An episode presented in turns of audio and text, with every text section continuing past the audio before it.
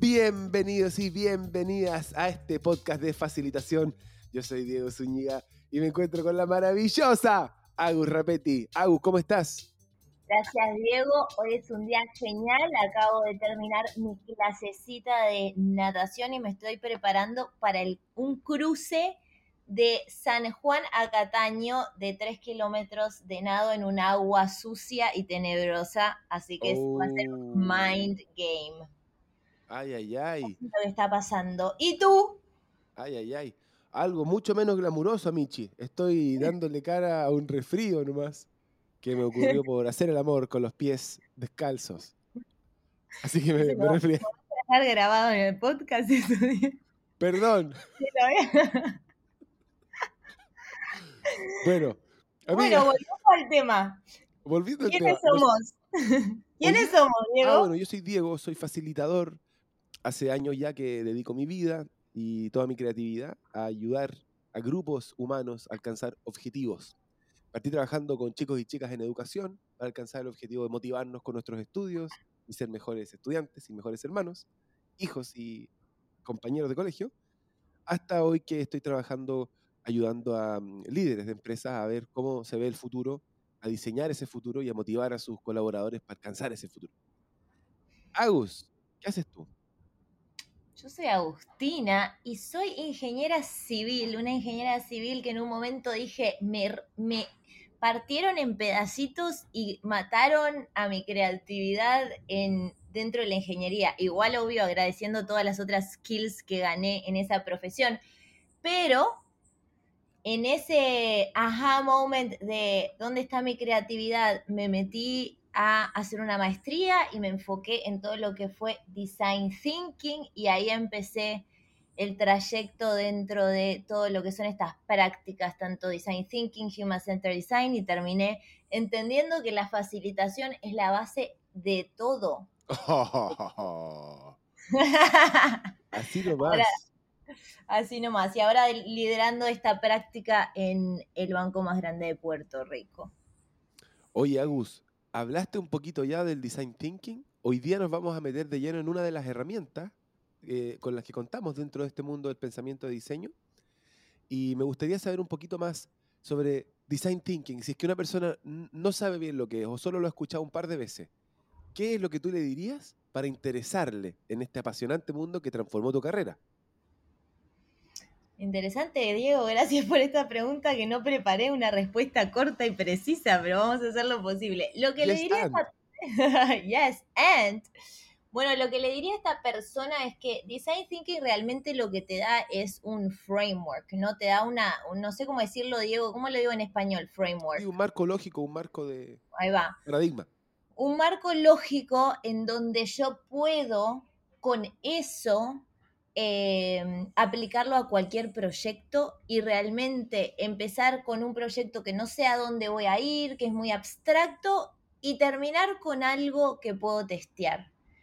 Y todos esos pasos que te da esta metodología, este marco, se centran en lo que es la empatía, ¿no? Así que lo que fue muy transformador y porque esto de, de repente terminó siendo como Design thinking is one of the competitive advantages, ¿viste? Y hay artículos de Harvard Business Review por todos lados. Esto ya, ¿viste? No sé, en el 2000 ya empezó a ser un boom.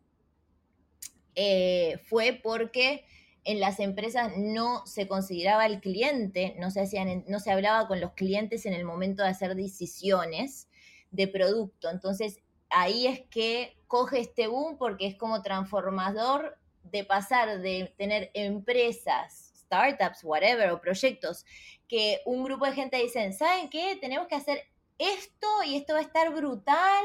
Y están sentados entre ellos, ¿no? En una mesa tomando estas decisiones a decir, bueno, la verdad no sabemos qué es lo que va a pegar. O sea, es como bajarle un poco, tener un poquito más de humildad y decir, ¿sabes qué? Sí, yo tengo esta idea, pero déjame ver a ver si realmente esto nace de una necesidad de, de alguien.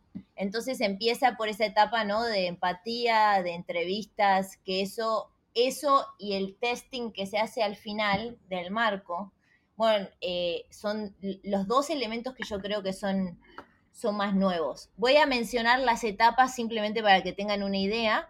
se le llaman de forma muy distinta dependiendo del libro que cojas, pero empieza con entender el problema, que se le llama empathy también, understand, entender, definir, luego de tener esas entrevistas, luego de hablar con usuarios, definir realmente cuál es el problema y la necesidad que tienen, y luego pasar a una etapa de eh, brainstorming, o sea, de ideación de cómo podemos resolver ese problema que nació de esas entrevistas y pasar a una etapa de, ok, tenemos todas estas ideas, elijamos la que, la que nos parezca que va a tener más impacto, vamos a hacer un prototipo y lo vamos a llevar de vuelta a los usuarios para que eh, lo testen. Así que esas son las etapas en general. Agus, ¿sería esto, sería justo decir que el design thinking es algo así como un método científico para innovar? La realidad es que no, sé muy bien si sería un método científico. No, no. No sé, ¿qué pensás vos, Diego? A mí me gusta pensarlo como un método científico para innovar, porque se plantean hipótesis, se contrastan con la realidad y contra la evidencia se toman decisiones. Y no es esto de estar adivinando o creyendo y confiando y saltando, o sea, a tantos saltos de fe, como le decimos nosotros, sino que estar haciendo testing constante y estar siempre volviendo a el propósito de lo que estamos haciendo, que es servir a alguien. Me gusta. Volver a ese ser humano al centro. Verlo desde esa perspectiva.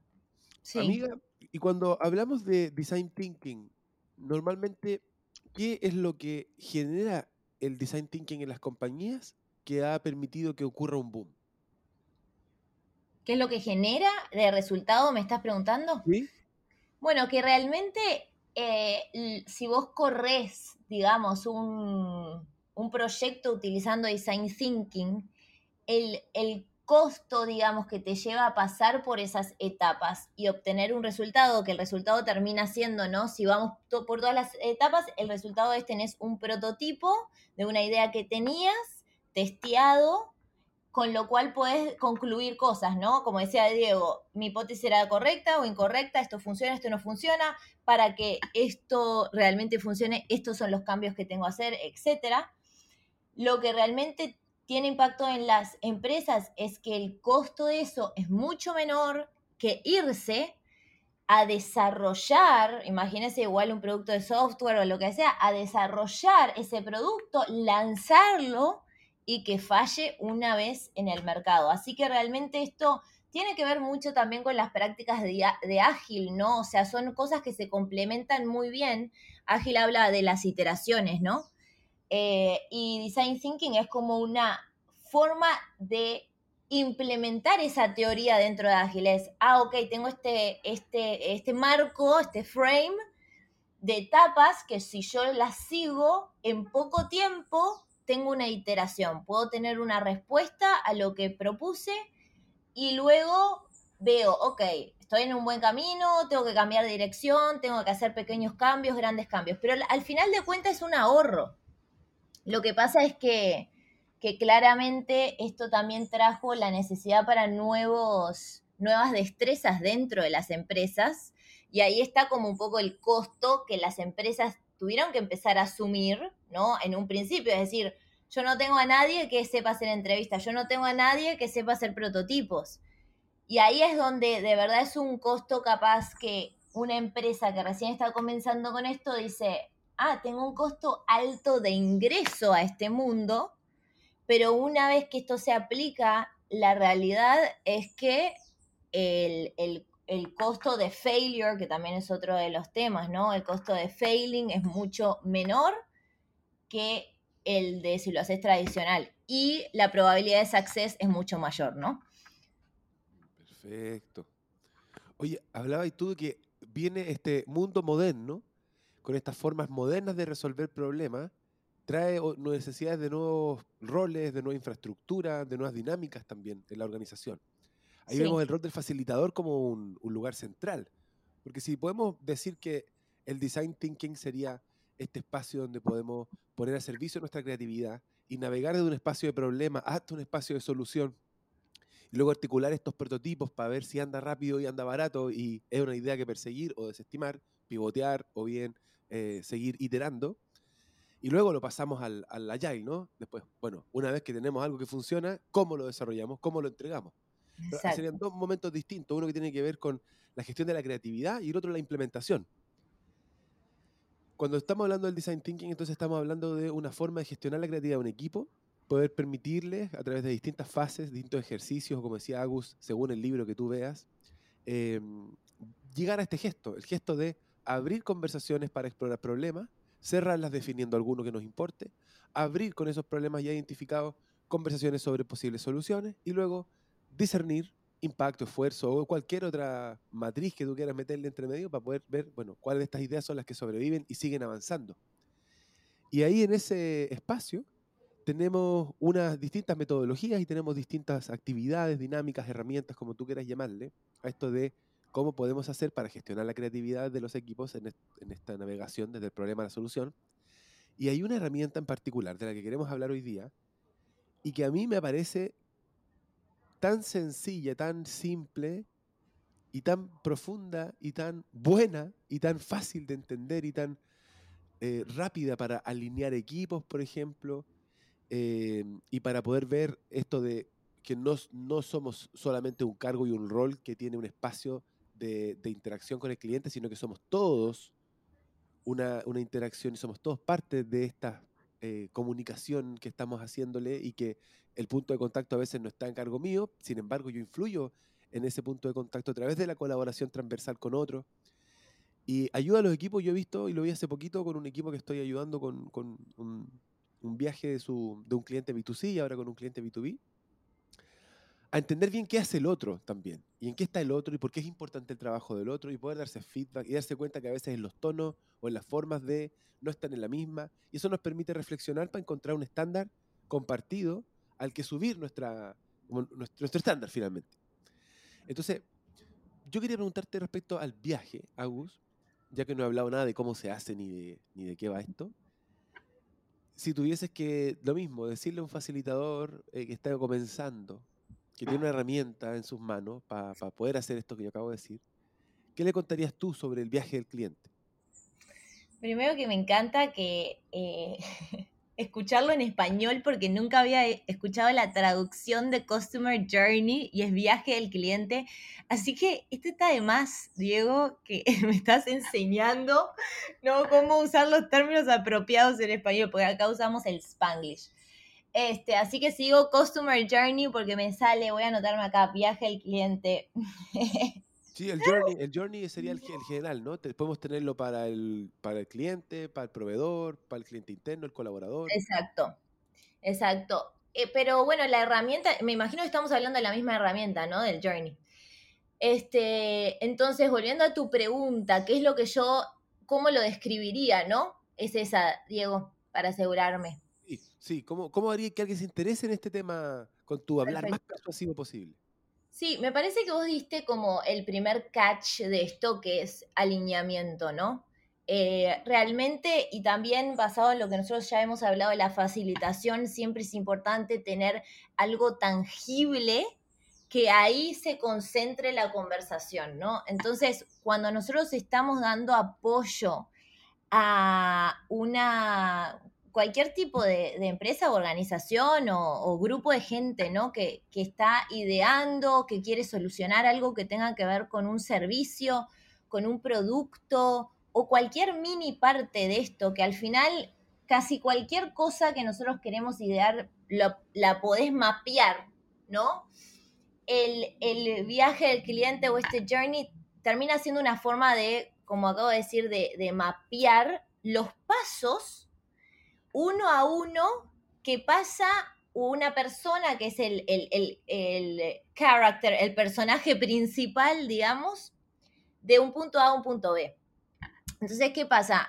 Este, esta herramienta lo que tiene de bueno es que aunque una, una organización o un grupo no esté acostumbrado a eh, toda esta parte de empatía sea muy nuevo a todo lo que es, por ejemplo, si le decís, vamos a ir a hacer entrevistas, te vuelven locos porque es something very different de lo que ellos hacen, usualmente el mapear para un grupo, por ejemplo, de ingenieros es una forma muy simple de empatizar. ¿Por qué? ¿Qué estamos mapeando ahí? Estamos diciendo, por ejemplo, eh, yo qué sé, una persona, este es el típico ejemplo que da, no sé, el, el dísculo o whatever, que dice, alguien que va a ir a comprar un café, ¿no? Entonces, eh, eh, como vos mapeas ese proceso es que Diego se levanta de mañana, se, se mira al espejo, dice qué lindo que estoy, después se pone las medias, se viste, este, ya sabe, piensa en qué coffee shop quiere ir, luego de eso eh, decide si se va a ir en moto o se va a ir en bici, eligió la bici, sigue, ¿no? Y entonces es ese paso a paso, casi que como uno hace, haría una película, las escenas de una película, una historia, donde el cliente en este caso viene a ser el personaje principal y vamos describiendo una a una las escenas. Perfecto.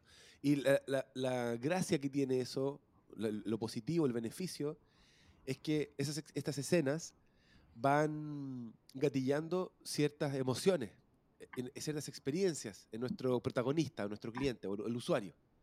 Y nosotros podemos luego diseñar esas acciones que van a permitir que aparezcan estas experiencias. Y que, por ejemplo, en el viaje Diego diga, oh, sentí que tomé una muy buena decisión al venir a esta cafetería hoy. Exacto. Y finalmente eso es lo que estamos buscando con los, con los viajes y con esta historia, es poder meternos un poco en la psique, finalmente, de nuestro usuario al crear estas experiencias que le hagan reaccionar de esta forma que nosotros queremos. Queremos que esté contento, que luego se fidelice y que vuelva, que le hable a otros de nosotros, pero para eso tenemos que entenderle bien, saber qué quiere, qué necesita, cómo lo quiere, cómo le gusta. Y todo eso es un proceso de conversación constante que sería imposible navegar, como bien tú dices, sin este principio del show, don't tell. Muéstramelo, no me lo digas.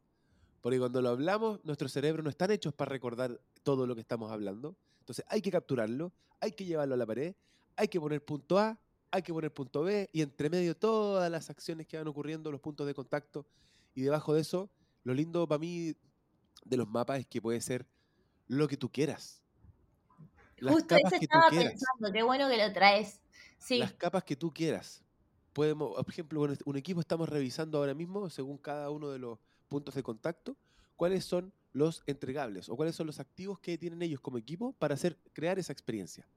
Y ahí estamos pegando las pantallazos de los, de los WhatsApp, transcribiendo las llamadas, eh, viendo cómo, es el correo y nos damos cuenta, ah, mira, este correo no está alineado con generar esta experiencia que estamos buscando crear. Entonces hay que dar una vuelta. Y se vuelve muy tangible este proceso que a veces cae, por no mirarlo, en las redes de cuál es la capacidad individual que tiene cada una de las personas que está siendo parte de la historia del cliente con, su interacción. Pero cuando lo mapeamos y cuando lo miramos juntos, podemos estandarizarlo, podemos subirle el pelo. Sí, eh, no, gracias por traer eso porque era lo, lo, otro que para mí es bien interesante cuando decís de que uno le puede poner no lo que el condimento que quiera. Es como, es como si fuera un sándwich, ¿eh? que uno le va poniendo layers, ¿no? A esto. Y entonces empezás, ¿no? Con lo que acabamos de escribir, que son los pasos. Y después, como dice Diego, ¿no? Le puedes poner las layers que quieras.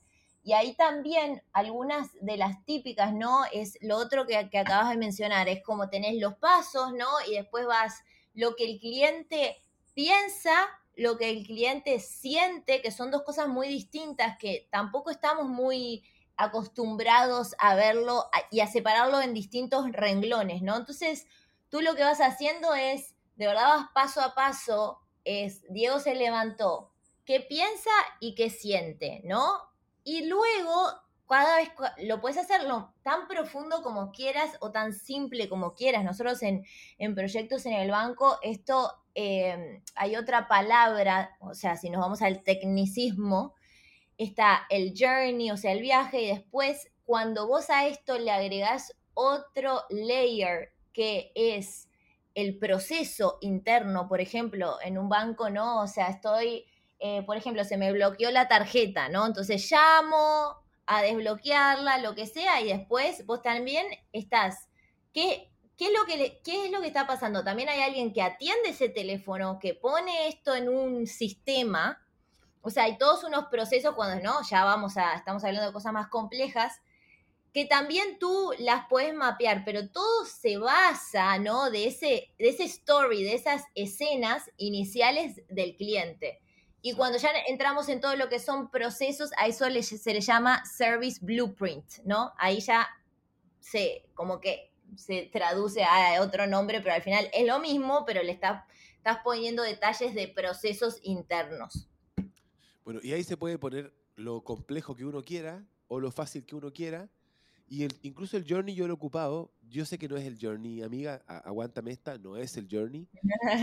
Sin embargo, he ocupado la herramienta de trazar una línea horizontal en el tiempo para contar cualquier historia, por ejemplo, de una iniciativa.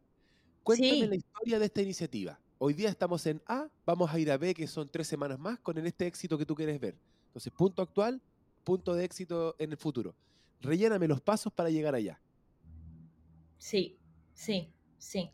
Así de sencillo, de simple y puede permitirnos conversar bien sobre qué hay que hacer, qué no hay que hacer, dónde está el posible desperdicio, dónde hay incertidumbre. O sea, esto vuelve a lo que hemos hablado hartas veces a Michi, que tiene que ver con dejar que las personas suspenden un poco su comunicación verbal y dejen de abusar de las palabras para comunicarse y comiencen a pensar de forma visual. Exacto, es una de las herramientas más poderosas que además a lo largo de proyectos eh, más largos, como el que vos estabas contando, Diego, y cualquiera, por ejemplo, los que manejo yo, termina siendo la base de tu proyecto, ¿no? Este, y nosotros también cómo, cómo lo trabajamos, y no sé si esto lo has hecho tú también, es que eh, tenés el, viaje del cliente actual y después vos creas la versión de el eh, New Experience, ¿no? O sea, diseñás, lo que haces es, ves current state, lo que está pasando ahora, identificás esos puntos de fricción del cliente donde no la está pasando bien, donde se complicó la cosa, whatever. Y una vez identificados esos puntos, ahí pasás a otro ejercicio con el equipo que es el de cómo podemos, ¿no? y cómo podemos resolver estos puntos. Y eso es muy también transformador, porque de verdad, imagínense una conversación de, vuelta, cómo mejorar, por ejemplo, la experiencia de un cliente que perdió una tarjeta de crédito y que nos pongamos todos a tirar ideas en la mesa así, comparado con un equipo que tiene visualmente en una pared los pasos que ahora el cliente lleva bien identificados que de verdad los problemas están en tres lugares específicos y que se haga un brainstorming basado en esos problemas específicos. Y ahí está, de verdad, la magia, ¿no? Exacto, porque tenemos a todas las personas hablando de lo mismo. Sí. Y la forma en que lo trabajamos con un post-it es tan fácil cambiarlo. No me gustó, bueno, cámbialo, sácalo. No está en piedra. Es una idea. es una idea que estamos descargando y permite que las personas trabajen casi como armando un Lego juntos, reflexionen. Y lo otro bonito que yo veo es que a veces algunos perfiles se protegen mucho de ser percibidos como alguien que está cometiendo errores. Entonces, cuando aparece y empezamos a ver, por ejemplo, tu interacción en este punto y vemos que está débil o que está generando una experiencia insatisfactoria, por ejemplo, es muy fácil decir, oye, ya que con lo que venimos atrás, que ya estamos, lo tenemos arreglado, con lo que está pasando adelante, que está bueno, ¿cómo subimos esta experiencia para que se nivele? Y ya es, oye, ¿cómo hacemos que esta persona deje de hacer algo mal? Ya no, tiene nada que ver contigo. El, el, viaje es, es lo que es nomás, pero lo que viene ahora es qué podríamos hacer juntos para que esto mejore.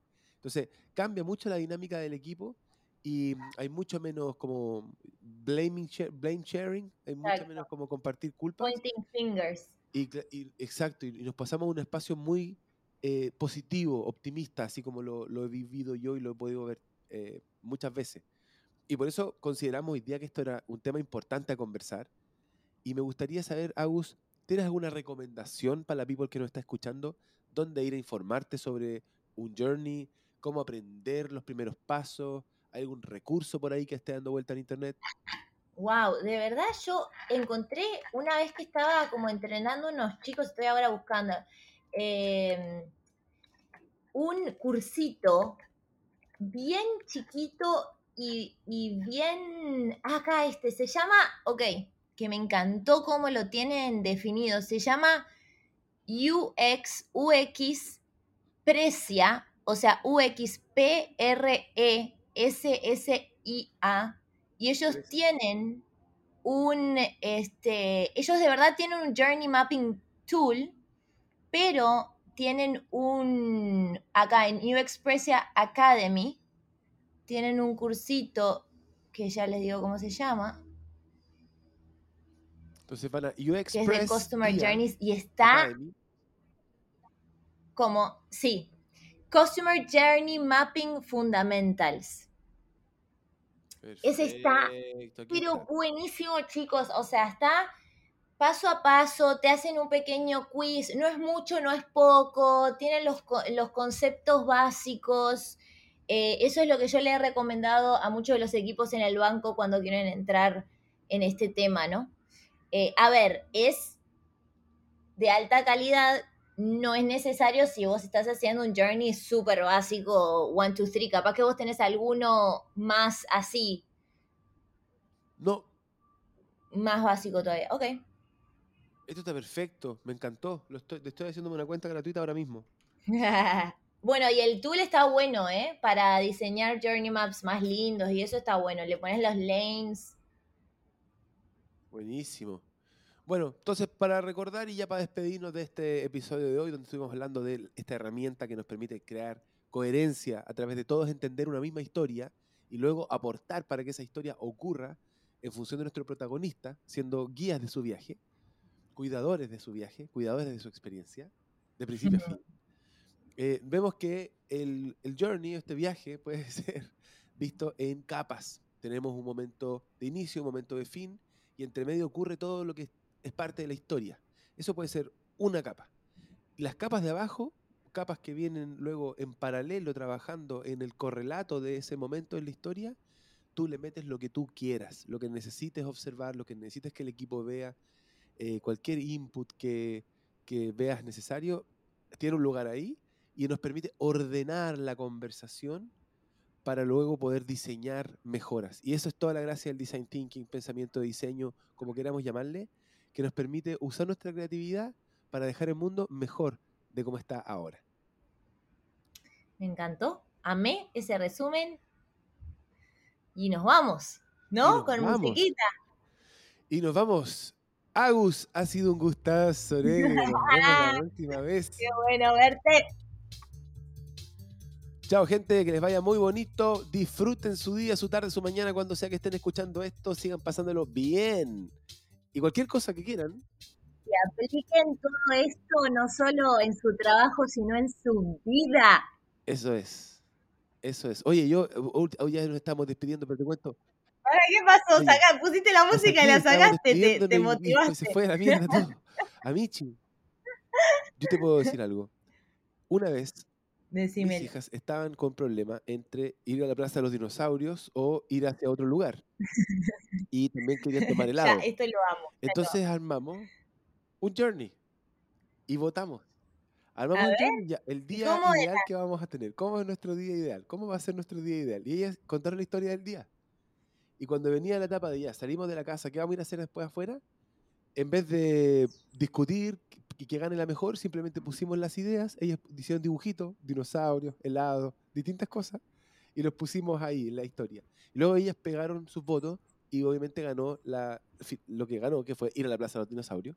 Pero fue bonito ver cómo ellas pudieron tomar esta decisión sin molestarse la que no quería ir, porque finalmente participó, lo hizo, fue entretenido y en el acto de conversarlo hasta se convenció. Claro. Bueno, wow, me encanta este ejemplo porque también demuestra cómo unos niños lo pueden hacer fácilmente, ¿no? O sea, miren del nivel de complejidad que estamos hablando. Kinder. That's it. Bueno, ahí sí, Agus. Bueno, ahora sí, nos vamos inspirados con esta historia de familia del Super Cat, Diego. Exacto. Que estén muy bien, ahora sí que sí, disfruten mucho. Nos vemos facilitando por ahí.